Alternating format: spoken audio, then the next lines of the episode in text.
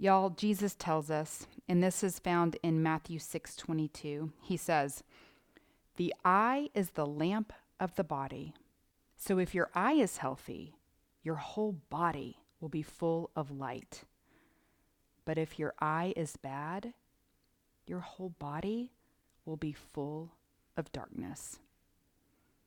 Friends, this is so important because the way you see yourself the way you talk to yourself, the way you regard yourself affects your health as much as anything you put into your mouth. You can't constantly berate your body and expect positive change. No amount of exercise or organic food will overcome a negative attitude towards your body. See yourself for what you are God's most precious treasure.